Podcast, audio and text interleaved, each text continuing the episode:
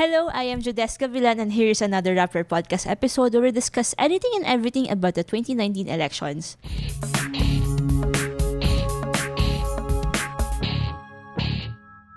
Kasama ko today si Sofia Toma Cruz, Comelec reporter ng Rappler, at pag-uusapan namin ngayon kung paano nga pa pumoto sa darating na eleksyon. Ano ba ang mga dapat nating alalahanin bago tayo pumunta sa mga polling precincts natin ngayong May 13. Uh, hi Sofia, thank you for joining me today. Hello. So, let's go to it directly. Ano ang oras ba pwedeng bumoto mga botante? And may posibilidad ba na may extension kung mahabang pila, especially sa mga lugar na madaming voters? Mm-mm. Right. So for this upcoming elections, no, yung voting hours ay from 6 a.m. to 6 Mm, p.m. okay. So nag pina-extend na ng COMELEC ng voting hours. Dati ba ay anong, anong right. oras Kasi siya? sa 2016 elections, 6 a.m. to 5 p.m. lang Ah, yung okay. voting hours. So extended by one hour. One hour. Ngayon yung yung voting, which is good news. Mm-mm. Kasi nga, COMELEC expects queuing to take place sa mga polling precincts dahil for every vote counting machine, mga 1,000 voters yung gagamit ito. Gamit to. And of course, kunyari if nakapila ka na before 6 p.m. Right. So, wag kang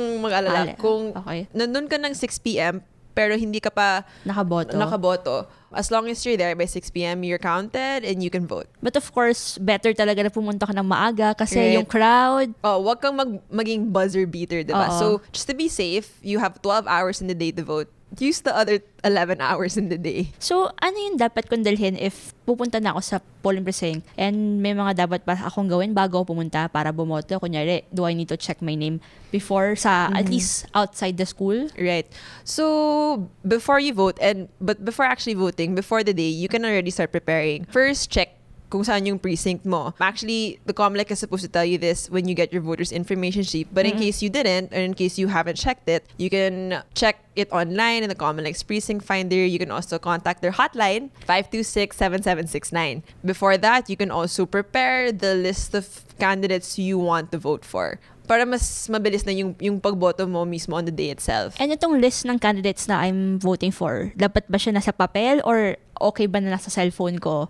Pinaka-safe yung nasa papel siya kasi kapag nasa loob ka na ng polling precinct, you can't always use your phone. Especially, Okay. yeah, you can't use your phone. We'll talk a little bit more about what's what's allowed and what's not allowed when you vote.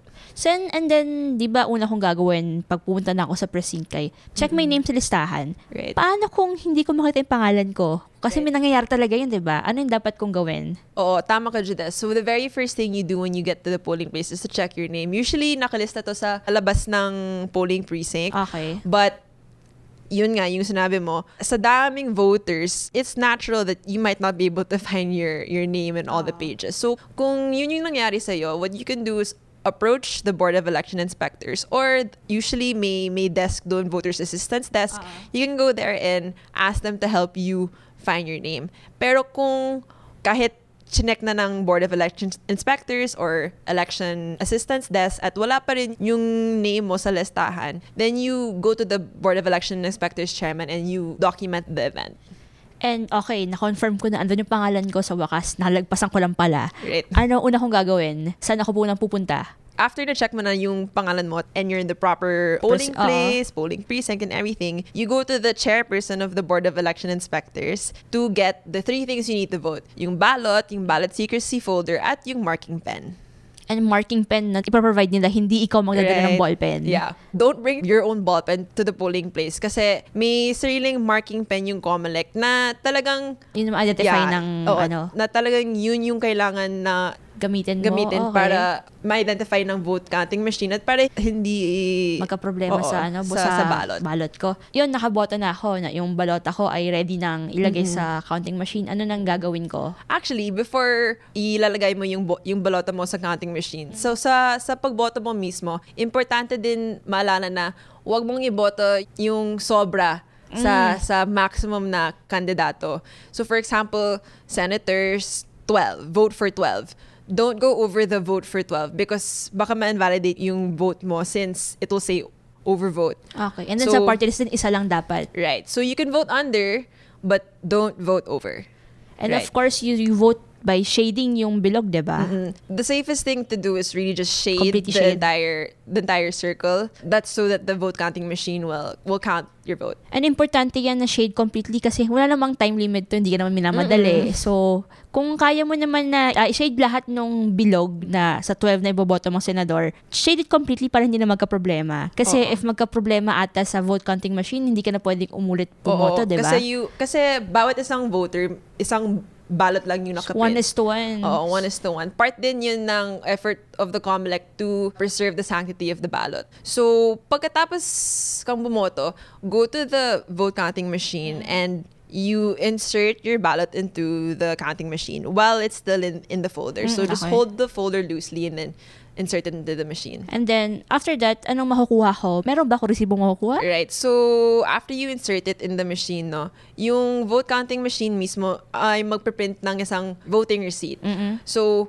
wag mong i... Punitin Yeah, wag okay. mong- yeah. So, the poll clerk who will cut this and put indelible ink in your finger para malaman ng Buongan. buong ano na nag-vote ka. Okay. So after this, after the board, after the poll clerk gives you your voting receipt, wag kang Aalis alis bigla. muna. Oh, check mo muna kung tama yung lagay dun sa voting receipt Okay. at kung nagma-match siya sa Balota ko. Oo, sa Okay. balota mo. Mm-mm. Pero hindi ko pwedeng iuwi yung voting Oo. receipt na to. Wag no? mong iuwi yung voting receipt na yun kasi maaring ikulong Ah, ka. okay. Oo, yeah. Okay. So, after checking, drop your voting receipt into the box for voting receipts and then you Fair can enough. leave. So, yun, aside sa pagbawal na kunin ko yung voting receipt, ano po yung mga ibang bagay na bawal kong gawin sa loob ng voting precinct?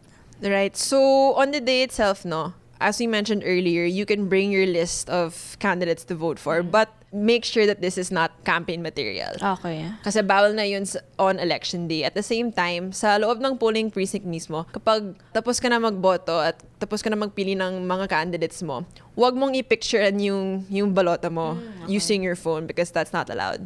Bawal yung mga picture ko yung balota ko, papost sa social media. Oo, bawal yon kasi nga it's part of the COMELEC's effort of preserving the sanctity of the ballot kasi nga pwedeng gamitin yun for vote buying Yes, oo. or for anything, intimidation, ganun. So on that note, hindi naman ganun kahirap pumoto eh. And marami naman tutulong kung sakali mag magkakaproblema ako. The day itself, di ba, may mga Right. assistant desk na nandun din.